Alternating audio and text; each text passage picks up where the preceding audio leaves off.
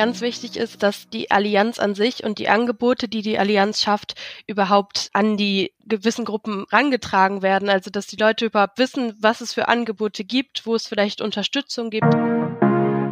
Aber auch Sicherstellung von Diversity und Gender Equality sowie Empowerment von bestimmten Gruppen gehören zu diesen größten Aufgaben. Campus Europa.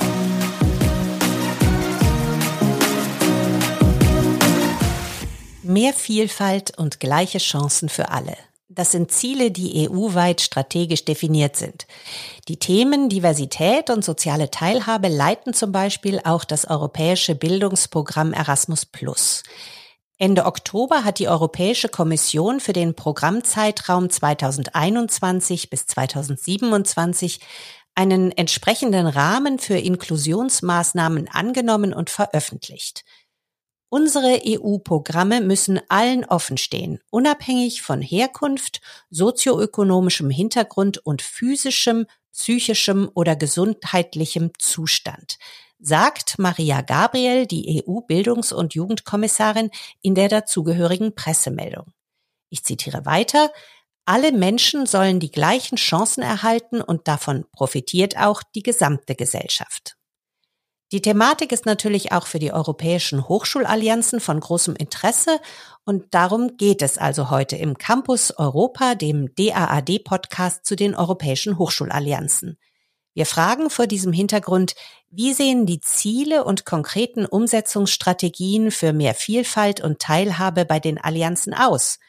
Welche Herausforderungen begegnet man bei dem Thema? Und wie erreicht man mit welchen Maßnahmen überhaupt die entsprechenden Zielgruppen? Wir diskutieren das in einer Gesprächsrunde. Ich bin Bettina Mittelstraß und meine Gäste sind zwei VertreterInnen der European Reform University Alliance, kurz ERUA, Frau Katrin Ebel und Herr Dr. Sebastian Tillmann von der Universität Konstanz. Und von der Hochschulallianz Enhance begrüße ich Melich Öskadesch, Rheinisch-Westfälische Technische Hochschule Aachen und Jasmin Abu Auf, Technische Universität Berlin. Frau Jasmin Abu Auf, ich würde gerne mit Ihnen beginnen. Sie kommen von der TU Berlin und studieren dort im Master Wirtschaftsingenieurwesen mit Schwerpunkt Energie und Ressourcen. Vor allem sind Sie bei uns aber als Studierendenvertreterin in Enhance. Das ist eine Hochschulallianz aus sieben technischen Universitäten aus Europa, die sich einem verantwortungsvollen gesellschaftlichen Wandel verschrieben haben. Eine kleine Bestandsaufnahme am Anfang vielleicht. Welche Erfahrungen haben Sie denn persönlich im Zuge Ihres Studiums mit Blick auf Teilhabe und Chancengerechtigkeit gemacht? Ja, bei mir waren das auf jeden Fall viele Mikroaggressionen im Laufe des Studiums. Ich bin an der Universität schon alles von Frau Uff über Herr Abu gewesen oder zusammengezogen, einfach nur Frau Abuf ähm, teilweise auch auf offiziellen Dokumenten. Und irgendwann wird es dann ein bisschen anstrengend, wenn immer nur gesagt wird, ja, das ist mir jetzt zu kompliziert. Vor allem ist aber für mich wichtig, dass bei Chancengerechtigkeit im Studium auf Intersektionalität geachtet wird, weil ich habe schon für viele verschiedene Gruppen mitbekommen, dass da dran gearbeitet werden kann. Wenn eine Allianz wie Enhance inklusive Mobilität fördern will, dann müssen die Hochschulen, die teilnehmen, insgesamt schon selber inklusiv sein. Und da ist wirklich noch Luft nach oben, was Zugang zu Hörsälen hat für Menschen mit körperlichen Behinderungen, was Zugang für Leute mit anderen sprachlichen Hintergründen hat, mit anderen internationalen Hintergründen, anderen Sexualitäten. Es ist viel zu tun. Vielen Dank. Frau Katrin Ebel, Sie studieren an der Universität Konstanz Politik und Verwaltungswissenschaften im Master und machen einen Doppelabschluss, deswegen sind Sie gerade in Utrecht. Sie sind in der Student Research Group von ERUA sehr aktiv. Das ist eine Allianz, die aus fünf europäischen Reformuniversitäten besteht. Sie sind dort außerdem Student Representative für die Uni Konstanz. Das heißt im Steuerungsgremium, das die Ziele der Allianz festlegt. Was motiviert Sie denn zum Einsatz für mehr Vielfalt, Teilhabe und Chancengerechtigkeit in der Allianz ERUA und auf welche Probleme schauen Sie so schwerpunktmäßig in dem Zusammenhang? Meine Idee, überhaupt bei Irua aktiv zu werden, kam eigentlich daher, dass ich vorher lange Zeit im Erasmus Student Network war, wo ich auch vor allem Sprachbarrieren oder Probleme mit der Bürokratie oder finanzielle Hürden mitbekommen habe, die internationale Studierende ähm, haben, wenn sie eben nach Deutschland kommen. Äh, Irua bietet da eine gute Möglichkeit für die Mitwirkung von Studierenden in ganz unterschiedlichen Kontexten und alleine die wöchentliche Zusammenarbeit äh, mit Studierenden der anderen Unis erschärft einfach das Selbstbewusstsein dafür, was die unterschiedlichen Universitätskulturen bieten oder eben auch, was es für Probleme gibt, wo es noch Potenziale für die Weiterentwicklung gäbe. Bei ERUA gibt es da vor allem zwei Schwerpunkte, die ich gerne hervorheben würde. Das sind einmal die Mehrsprachigkeit, also zum einen die Förderung der Landessprachen, aber eben auch die Bereitstellung von allen möglichen Informationen und der Lehre auf Englisch sowie äh, Migration und da insbesondere Geflüchtete, also das Empowerment von geflüchteten WissenschaftlerInnen, eben auch wegen der besonderen geografischen Lage einer der Universitäten in unserem Netzwerk, der Universität der Ägäis auf den griechischen Inseln, wo eben direkte praktische Erfahrungen im Umgang mit Geflüchteten vorliegt. Wir bleiben bei ERUA.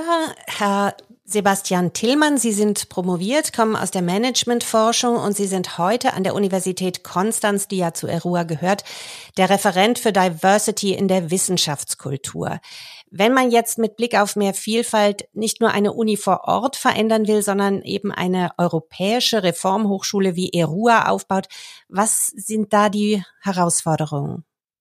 Die Herausforderungen ergeben sich ja schon dadurch, dass die Universitäten, die in unserer Allianz quasi enthalten sind, genauso divers sind wie die Mitglieder der Universitäten selbst. Das heißt, wir haben eine sehr heterogene Zusammensetzung an unterschiedlichen Standorten, die in unterschiedliche sozioökonomische Milieus eingebettet sind, die ganz unterschiedliche Mitgliedschaften haben die auch unterschiedliche Traditionen haben bezüglich zum Beispiel Gleichstellung, die unterschiedliche Strukturen und Maßnahmen haben. Und da einen, ich sag mal, gemeinsamen Nenner zu finden, das stellt sich dann als schwierig heraus, bietet aber natürlich auch die Möglichkeit, sehr, äh, sehr viel voneinander zu lernen an der Stelle. Herr Melich Özkadesch, wenn ich Sie vorstelle, dann ähm, haben Sie mir erzählt, dass Sie zur sogenannten Generation von Erstakademikern in Ihrer Familie gehören, also einer Arbeiterfamilie mit Migrationshintergrund. Sie kennen also viele Schwierigkeiten auch aus Ihrer eigenen Geschichte und heute arbeiten Sie an der RWTH Aachen in der Abteilung Internationale Strategie und sind dort für die Allianz Enhance der Ombudsmann für Diversity and Gender Equality. Womit beschäftigt sich sich ein Ombudsmann für Vielfalt und Gendergerechtigkeit in Enhance? Ja, mit vielen Themen. Also vielleicht um zu anfangen, um zu beginnen, äh, meine Position. Und mit mir eigentlich ein ganzes Arbeitspaket ist dem Themengebiet von Diversity und Gender Equality gewidmet. Also beide haben einen sehr wichtigen zentralen Stellenwert in Enhance. Und meine größte Aufgabe als Ombudsmann und Arbeitspaketverantwortliche ist, dafür Sorge zu tragen, dass Enhance äh, eine Diversity und Gender bewusste Allianz wird. Es geht nicht unbedingt darum, uns diverser zu machen, das muss ich direkt sagen. Wir sind ja schon sehr divers. Es geht vor allem darum, dass wir bewusst mit dieser Diversität äh, umgehen. Also eine andere große Aufgabe ist das Empowerment von Gruppen mit geringen Chancen natürlich, die ja schon bei uns im System drin sind. Und diese wollen wir mit für Enhance begeistern. Es geht aber auch darum, unterrepräsentierte Gruppen für Enhance zu gewinnen. Die sind schon andere Menschen als die, die ich gerade genannt habe. Als Beispiel kann man auch an äh, Mädchen und Frauen äh, denken, die sich jetzt äh, bis jetzt eher unterdurchschnittlich für technische Studienfächer begeistern lassen. Aber auch Sicherstellung von Diversity und Gender Equality sowie Empowerment von bestimmten Gruppen gehören zu diesen größten Aufgaben. Und es gibt aber auch noch einen letzten Punkt. Es ist nämlich auch so, dass meine Position als Vertrauensperson eine zentrale Anlaufstelle für alle Teilnehmenden in, in Enhance gilt. Und dieser Aspekt wird natürlich in naher Zukunft noch mehr in den Vordergrund kommen, wenn vor allem die Enhance-Aktivitäten so richtig angelaufen sind. Äh, diese Stelle ist vor allem eine koordinierende und inhaltlich äh, gestaltende Tätigkeit. Herr Özkadesch, Sie haben es gerade schon angesprochen, die unterrepräsentierten Gruppen. Im April veröffentlichte die EU-Kommission Leitlinien zur Umsetzung für mehr Teilhabe, Gleichstellung und Diversität in den Programmen Erasmus Plus und Europäisches Solidaritätskorps. Dieses Dokument enthält ja auch eine gemeinsame Definition für verschiedene Sektoren und Zielgruppen und integrationsbezogene Ziele.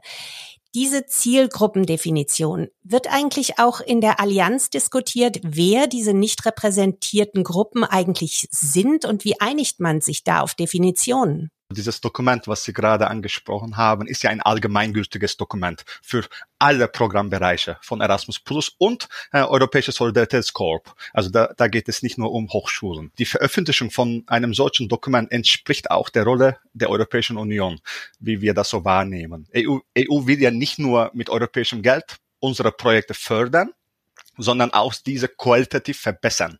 Das, dieses Dokument ist wiederum für mich ein Ausdruck davon, dass das Thema Inclusion und Diversity jetzt noch wichtiger sind. Also es geht ja um Menschen mit geringen Chancen. Das muss man ganz klar sagen als Zielgruppe. Das sind Studierende, aber nicht nur. Es geht auch um das Personal in Verwaltung, Lehre und Forschung. Überall sind sie. Aber muss ich auch ganz wichtig betonen, auch geht es um die Menschen und um diejenigen, die ganz viele Chancen haben und sich dessen nicht bewusst sind. Und zwei Hauptmerkmale möchte ich betonen. Das sind Menschen, die unterrepräsentiert sind, zum Beispiel ganz klassisches Beispiel Frauen in technischen Fächern. Und äh, unsere Allianz besteht ja nur aus, aus technischen Hochschulen, wo wir eine stagnierende, andauernde Unterrepräsentation der Frauen haben, obwohl technische Fächer praktisch für alle sind. Außerdem gibt es diese Menschen mit geringen Chancen. Sie kämpfen mit diesen Barrieren, mit Hindernissen. Das ist natürlich Behinderung, Gesundheitsprobleme, soziale oder kulturelle Hindernisse. Sie werden zum Teil aus der Mehrheitsgesellschaft diskriminiert in unseren Hochschulen und darüber hinaus. Und sie werden bewusst und unbewusst ausgegrenzt. Und zum Teil leider muss man auch sagen, grenzen sie sich auch leider selbst aus. Und das wollen wir ändern. Und zwar direkt mit dem Charme einer europäischen Allianz, um letztendlich für alle genannten Gruppen äh, mehr Empowerment zu bekommen. Einen gewissen Kulturwandel muss man natürlich hervortreiben und einen niederschwelligen Zugang von diesen angesprochenen Gruppen, Gruppen äh, zu allen äh, Enhance-Angeboten. Ich würde trotzdem noch mal gerne vielleicht mit Ihnen, Herr Tillmann, äh, über die nicht repräsentierten Gruppen und die Definition ähm, sprechen. Also braucht man da eigentlich auch noch Daten? Ja, auf jeden Fall. Das, das Problem ist hier so ein bisschen, ähm, dass es keinen, bisher keinen großen Austausch zwischen den äh, Universitäten innerhalb unserer Allianz zum Beispiel gibt. Es wird jetzt 2022 im Rahmen dieser Kennenlernphase, wenn wir in das Arbeitspaket Diversity auch voll einsteigen, wird natürlich so eine Kennenlernphase stattfinden, wo es auch darum geht zu erkennen, wer hat welche Daten, äh, wer hat welche Definitionen. Von daher kann ich jetzt natürlich nicht für die anderen Universitäten sprechen, das Kennenlernen findet erst noch statt. Ähm, bei uns ist es allerdings so, dass wir schon ähm, sehr wenige Daten von Studierenden und Mitarbeitenden erheben. Das hat in Deutschland historische Gründe, warum wir nach gewissen Dingen nicht fragen. Das hat ähm, auch Gründe mit Datenschutz, hat das was zu tun, warum wir das nicht fragen. Das heißt, wir können die Diversität unserer Universität nur in sehr rudimentären Schritten oder in sehr rudimentären Details beschreiben. Und dann haben wir natürlich auch keinen besonders guten Vergleich zur Bevölkerung, aus der sich die Universität quasi rekrutiert. Das heißt, wir können nicht perfekt sagen, wie repräsentativ sind wir, welche Gruppen sind bei uns nicht vertreten. Und das ist tatsächlich ein Punkt, den wir auch angehen wollen, indem wir zum Beispiel die internen Evaluationssatzungen, die sowas festlegen, welche Daten dürfen erhoben und verarbeitet werden, in den nächsten Jahren überarbeiten wollen. Aber tatsächlich ist die Datengrundlage eher dünn an der Stelle. Kommen wir zu einem anderen Thema, nämlich den wirklich den Inhalten, die man angehen muss. Frau Abu Auf, was muss man denn aus Ihrer Sicht in der Hochschulallianz Enhance thematisch vielleicht als erstes angehen und umsetzen? Meiner Meinung nach müsste bei diesen Allianzen Inklusivität bei Design ein großer Punkt sein. Es muss einfach auf jeder Ebene von Anfang an umgesetzt werden, weil es ist so viel schwieriger, es im Nachhinein einzuarbeiten, als es einfach einmal gut durchdacht äh, umzusetzen. Da als erstes wäre ich sehr, sehr stark dafür, dass mehr Sensibilitätstrainings angeboten werden für DozentInnen, MitarbeiterInnen, aber auch Studierende. Ähm, ich denke, wir würden alle davon profitieren, nochmal auf unsere Privilegien aufmerksam gemacht zu werden. Ich war zum Beispiel vor ein paar Wochen bei einem Student Forum Treffen von Enhance, wo äh, Herr Özkadesh auch einen Workshop geleitet hat, der genau dies tun sollte. Und da hat man wirklich gemerkt, dass sehr, sehr viele Leute nochmal über ihre eigenen unbewussten Stereotypen nachgedacht haben. Ich glaube, es ist sinnvoll, selbst wenn man sich mit dem Thema beschäftigt, da nochmal regelmäßig explizite Trainings zu, zu haben. Es ist nämlich teilweise so, dass Leute nicht wissen, was manche ihre Aussagen anrichten, die nicht unbedingt böse gemeint sind. Aber wenn eine Person zum Beispiel mit einem Migrationshintergrund wie ich öfter Mikroaggressionen im Laufe des Tages erlebt, das summiert sich halt auf, auch wenn jede einzelne Person vielleicht nicht viel Böses dahinter meint. Als zweites würde ich sagen, dass der Inhalt der Lehre inklusiver aufgebaut werden muss. Und das fängt nicht nur damit an, dass wir von diverseren Quellen den Bezug nehmen und äh, das lehren, sondern auch das, was gelehrt wird, muss mit Kontext dargestellt werden. Ich bin stark dafür, dass in der Lehre vielleicht am Anfang einfach ein, zwei Minuten Kontext gegeben wird zu verschiedenen ForscherInnen ähm, und WissenschaftlerInnen, die wir durchnehmen. Ähm, als Beispiel habe ich im Wirtschaftsunterricht extrem viel keynesianische Markttheorie gehabt, aber leider kein einziges Mal davon gehört, dass dieser Mann der Präsident der britischen Eugenikgesellschaft war über sechs Jahre lang. Ich finde, das ist wichtiges Wissen, ähm, das irgendwie abrundet, wie man über diese Person und auch über die Theorien, die diese Leute hervorbringen, denkt. Und das, das ist besonders wichtig jetzt im Kontext, dass bei Enhanced Pilotstudiengänge aufgebaut werden. Da ist die Chance, das Curriculum direkt inklusiv aufzubauen. Als letztes würde ich sagen, historisch gewachsene Strukturen müssen irgendwie aufgelöst werden. Sehr viele Gruppen melden sich erst gar nicht für bestimmte Studiengänge, wie zum Beispiel in meinem technischen Studiengang sind sehr viel weniger Frauen vertreten, dass das irgendwie von Anfang an angegangen wird und es an alle gecatert wird und genau die unterrepräsentierten Gruppen eventuell ein bisschen stärker angeworben werden, damit, damit sich erstmal wieder die Balance einfindet. Als allerletztes würde ich sagen, es ist auch wichtig, das Konsortium selbst, diese Allianz von innen heraus divers aufzubauen. Denn nur wenn wir von all diesen unterrepräsentierten Gruppen Leute auch mit drin haben, können wir wirklich die spezifischen Probleme analysieren und aufnehmen. Man kann viel tun, indem man versucht, sich in die Schuhe anderer Leute zu stellen, aber man wird nie alles aufnehmen. Und es ist einfach wichtig, dass alle ernst genommen werden, alle mit aufgenommen werden. Und das muss von innen heraus starten. Frau Ebel, ich übergebe Ihnen das Wort. Äh, vielleicht haben Sie auch noch ein paar Ideen, die diskutiert werden unter Studierenden der Allianzen. Was für Maßnahmen, glauben Sie, müsste man jetzt auch noch auflegen, damit eben nicht traditionelle Lernende an den Allianzen von dieser Initiative profitieren? Also was, glaube ich, ganz wichtig ist, ist, dass die Allianz an sich und die Angebote, die die Allianz schafft, überhaupt an die gewissen Gruppen rangetragen werden. Also dass die Leute überhaupt wissen, was es für Angebote gibt, wo es vielleicht Unterstützung gibt oder Lehrgänge, die vielleicht sogar von Interesse wären, ähm, aber eben niemand einfach davon weiß. Zum Beispiel ähm, Formate, die in Sachen Sprachbarriere schon angefangen wurden von ERUA, sind ein Language Café oder Sprachassistentenprogramme, wo Studierende ihre Landessprache selbst vermitteln können. Und das sind eben so niedrigschwellige Angebote, die ähm, leichten Zugang verschaffen oder im Thema Migration wurde jetzt eine ähm, Arbeitsgruppe gebildet, um den Austausch zwischen den Beauftragten in der Uni voranzutreiben und sowohl eben interkulturelles Training für das Personal zu schaffen, was Frau Aboauf auch schon angesprochen hatte, um eben diese Sensibilisierung voranzutreiben, aber auch äh, Trainings für Geflüchtete anzubieten, um die Wettbewerbsfähigkeit zu fördern oder ja, Vertrautheit mit dem europäischen Bildungssystem zu schaffen.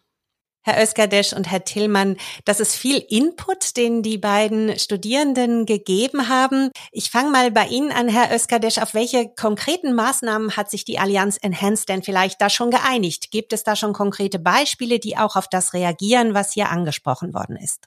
Also in Enhance arbeiten wir an sich in dem Bereich Diversity an 14 Deliverables. Also das sind schon eine, das ist schon eine große Liste an Aufgaben, Outcomes, die wir erreichen wollen. Hauptsächlich geht es dabei um die Sicherstellung von Diversity und Gender Equality in allen, in allen Allianzaktivitäten. Egal online, vor Ort und so weiter. Es geht um das Empowerment von den angesprochenen Zielgruppen. Aber auch geht es um das Bündeln und Schaffen von diesen angesprochenen Trainings und Support angeboten, um letztendlich mehr Awareness, mehr Sensibilität zum Thema zu erwecken. Das ist sehr wichtig. Äh, ein paar konkrete Beispiele, Beispiele sind kurz. Äh, also wir haben konkrete Indikatoren im Bereich Diversity definiert zum Beispiel und arbeiten jetzt damit oder fangen damit an zu arbeiten. Wir werden sehr äh, bald äh, den ersten Diversity-Jahresbericht von Enhance veröffentlichen, um das Bild zu zeigen, wo wir sind und hoffentlich auch zu zeigen, wo wir hingehen wollen. Wir arbeiten an diversen Events und Kampagnen, die niederschwellig unsere Zielgruppen zur Auslandsmobilität beziehungsweise zur Einschreibung eines technischen Studienfaches motivieren sollen. Wir wollen auf der Enhance-Seite, kann man sich ganz praktisch vorstellen, eine Art Vergleichsportal realisieren, wo zum Beispiel ein Student mit Behinderung die Möglichkeiten bei allen anderen Partnerhochschulen einfach vergleichen kann und äh, Ansprechpartnerinnen äh, finden kann äh, um, um letztendlich äh, sich zu informieren. Und natürlich arbeiten wir an diversen Trainingsangeboten für unterschiedliche Zielgruppen, zum Beispiel Anti-Bias-Trainings für das, fürs Personal. Und äh, wir planen die ersten Trainings schon ab nächstes Jahr April 2022. Herr Tillmann, bei Ihnen sind ja auch Veranstaltungsformate geplant, die auch von ERUA für Bedeutung sind. Was sind das für Veranstaltungsformate, die man eventuell dann auch übertragen kann? Ich würde gern noch eine Sache an der Stelle erwähnen, dass äh, vieles von dem, was die Frau Abu Auf und die Frau Ebel natürlich gesagt haben, wird angetrieben von den Studierenden. Da gibt es einen ganz starken Input, die bestehen darauf, dass wir da aktiver werden und das ist ein starker Motivator für uns. Und wir haben quasi zwei Ebenen, auf denen wir das angehen wollen. Das eine ist die individuelle Ebene, auf der wir Beratungsmaßnahmen, finanzielle Unterstützung, Antidiskriminierungsberatung und auch äh, Stellen für Beschwerden in diesem Fall einrichten, die sich ganz gezielt an einzelne Personen richten, die davon betroffen sind. Aber auf der größeren Ebene, und das ist wahrscheinlich für, für unsere Allianz wahrscheinlich bedeutsamer, ist die strukturellere Ebene. Und da möchten wir langfristig was verändern. Da möchten wir versuchen, die Kultur und das Klima innerhalb der Universität zu ändern und inklusiver zu gestalten. Und da steht das Thema Diversity, Climate oder Diversitätsklima ganz weit oben bei uns. Wir haben jetzt im Sommer erstmal dazu eine Testbefragung durchgeführt und werden das in ein regelmäßiges Monitoring überführen, mit dem Ziel natürlich, dass andere Maßnahmen insgesamt zu einer Verbesserung dieses Klimas führen sollen, insbesondere natürlich auch für die marginalisierten Gruppen, um zu sehen, ob die sich auch inkludiert fühlen. Also da kommen wir wieder zurück zu den Daten. Ohne Daten schwierig, vernünftige Entscheidungen zu treffen. Und neben dem Diversity Climate, äh, wegen der, neben der Befragung und der Datenerhebung haben wir aber natürlich auch schon begonnen mit Programmen ähm, wie zum Beispiel Workshops zu Bias Literacy. Da geht es dann darum, dass Personen sich ihrer Biases bewusst werden und versuchen, die prozedural zu minimieren. Dann gibt es Weiterbildungen für, für Lehrkräfte zum Beispiel. Wir haben jetzt gerade ein Programm aufgesetzt zu Diversity in der Lehre. Da werden viele von den Punkten, die Frau Abu auch schon angesprochen hat, aufgegriffen, um neue Lehrkräfte, also gerade neue Lehrkräfte, die oft sehr motiviert sind, didaktisch ihre beste Leistung zu geben und auch bereit sind, noch sehr viele Dinge neu aufzunehmen, die versuchen wir da zu erreichen, um quasi da diese Grundlagen gleich von Anfang an zu vermittellen. Und dann haben wir noch einen weiteren wichtigen Treiber identifiziert, der wahrscheinlich auch für die, für die Allianz dann von Bedeutung sein wird. Und das sind die Führungskräfte innerhalb der Universität selber. Wie gesagt, ich komme aus der Managementforschung. Für mich ist Führung ein, ein großer Treiber organisationalen Wandels. Und da haben wir sowohl die wissenschaftlichen Führungskräfte, also Principal Investigators, ProfessorInnen und andere ArbeitsgruppenleiterInnen identifiziert. Und die wollen wir ähm, in Richtung Inclusive Leadership zusätzlich bestärken und ausbilden, damit die innerhalb ihrer Gruppen quasi auch ein inklusives Klima schaffen und inklusive Arbeits- und Forschungsbedingungen schaffen, die sich dann natürlich auch weiterentwickeln. Und ich denke, da können wir durchaus einiges auch anbieten und teilen das natürlich auch gern mit den Allianzen und sind auch gespannt, was noch von anderen Allianzmitgliedern da äh, für Ideen aufkommen. Sie haben das am Anfang gesagt, vieles geht von den Studierenden aus. Frau Abu auf, welche Rolle spielt denn so die Studierendenvertretung der Allianz dann bei der Ausgestaltung, der konkreten Ausgestaltung dieser Maßnahmen? Haben Sie da Einfluss? Ja, glücklicherweise haben wir Einfluss. Die Beschlüsse vom Student Forum werden von unseren Präsidentin äh, dann weitergetragen in andere Gremien, teilweise auch von uns selber, weil wir auch in anderen Gremien innerhalb von Enhanced vertreten sind. Zum Beispiel in der General Assembly, wo einmal von allen Statusgruppen Repräsentantinnen drin sind. Und ich persönlich sitze auch noch im Strategy Committee. Also wir dürfen wirklich auf jeder Ebene mitsprechen. Das ist sehr angenehm. Im Student Forum selbst gibt es meistens eher offene Diskussionen. Wir haben teils formale Meetings, wo bestimmte Punkte angesprochen werden müssen für Deliverables, die abgegeben werden müssen zu bestimmten Zeiten. Es gibt aber auch sehr viel offenen Diskurs über Grundsatzthemen, die jetzt nochmal neu aufgegriffen werden können, wenn man diese Chance hat.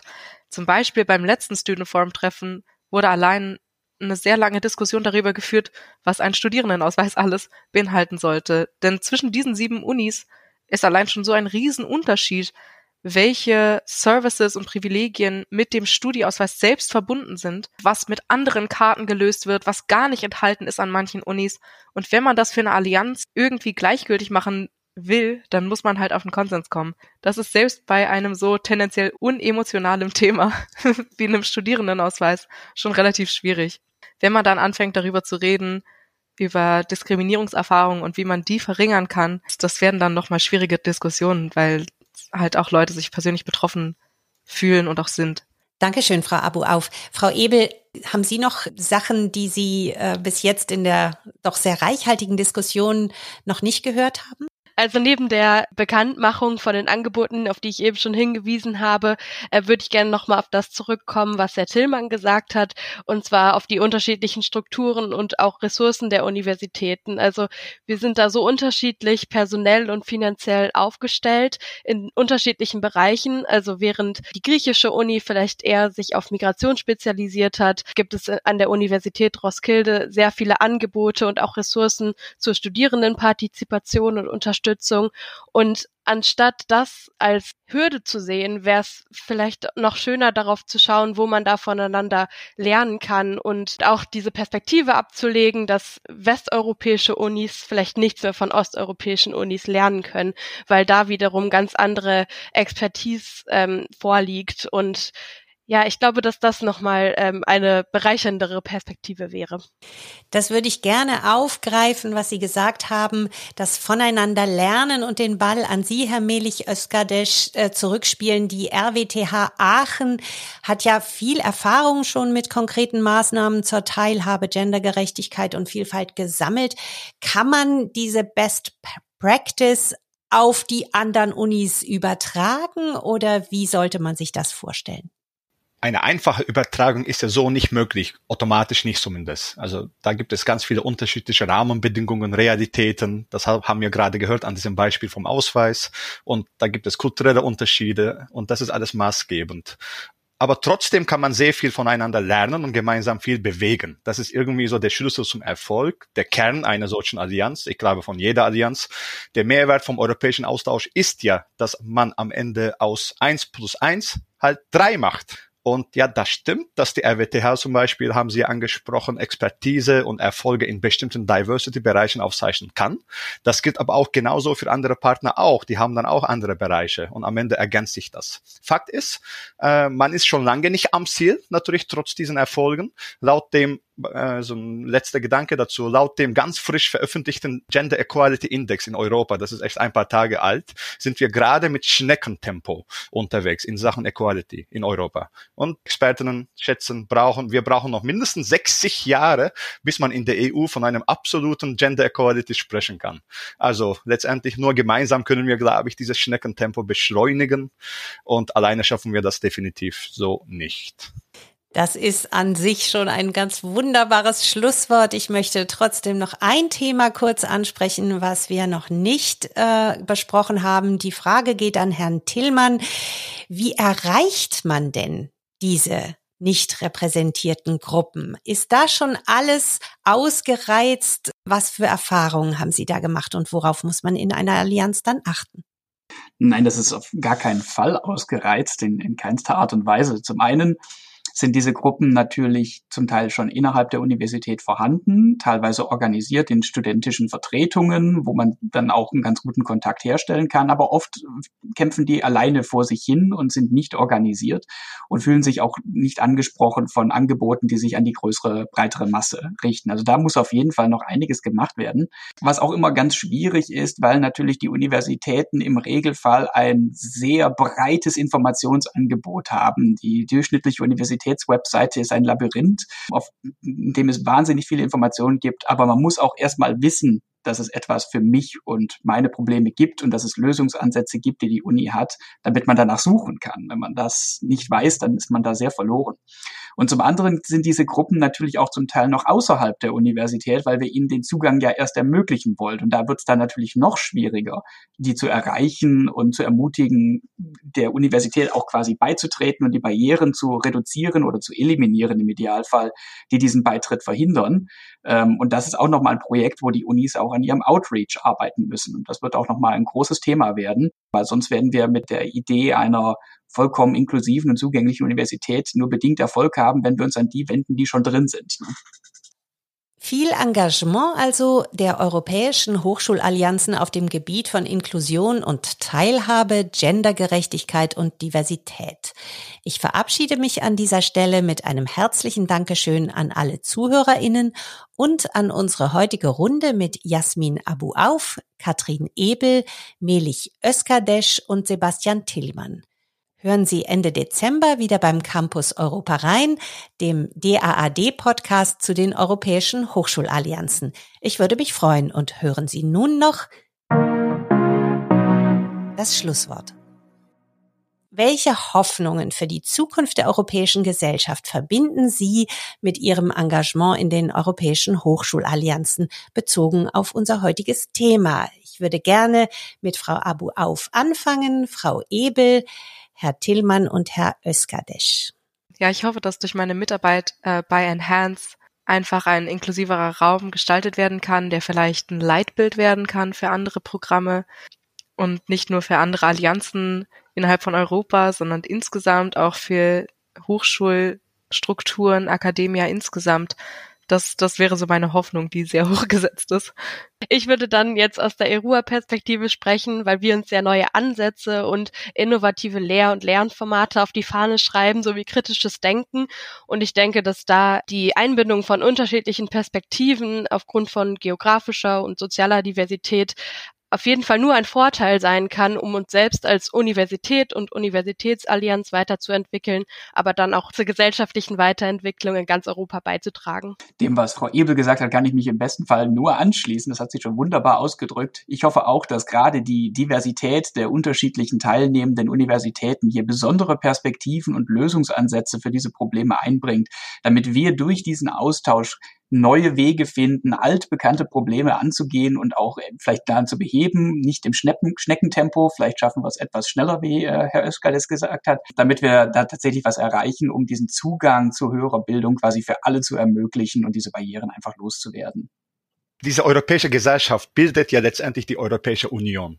Und trotz aller Kritik ist diese Union eine einzigartige Errungenschaft in der Weltgeschichte. Und ich hoffe und ich bin eigentlich davon überzeugt, dass diese europäische Hochschulallianzen, wovon wir heute sprechen, also die Allianzen, die vor allem diversitäts- und genderbewusst sind, einen unverzichtbaren, guten Beitrag zur Weiterentwicklung dieser großen Errungenschaft leisten werden. Campus Europa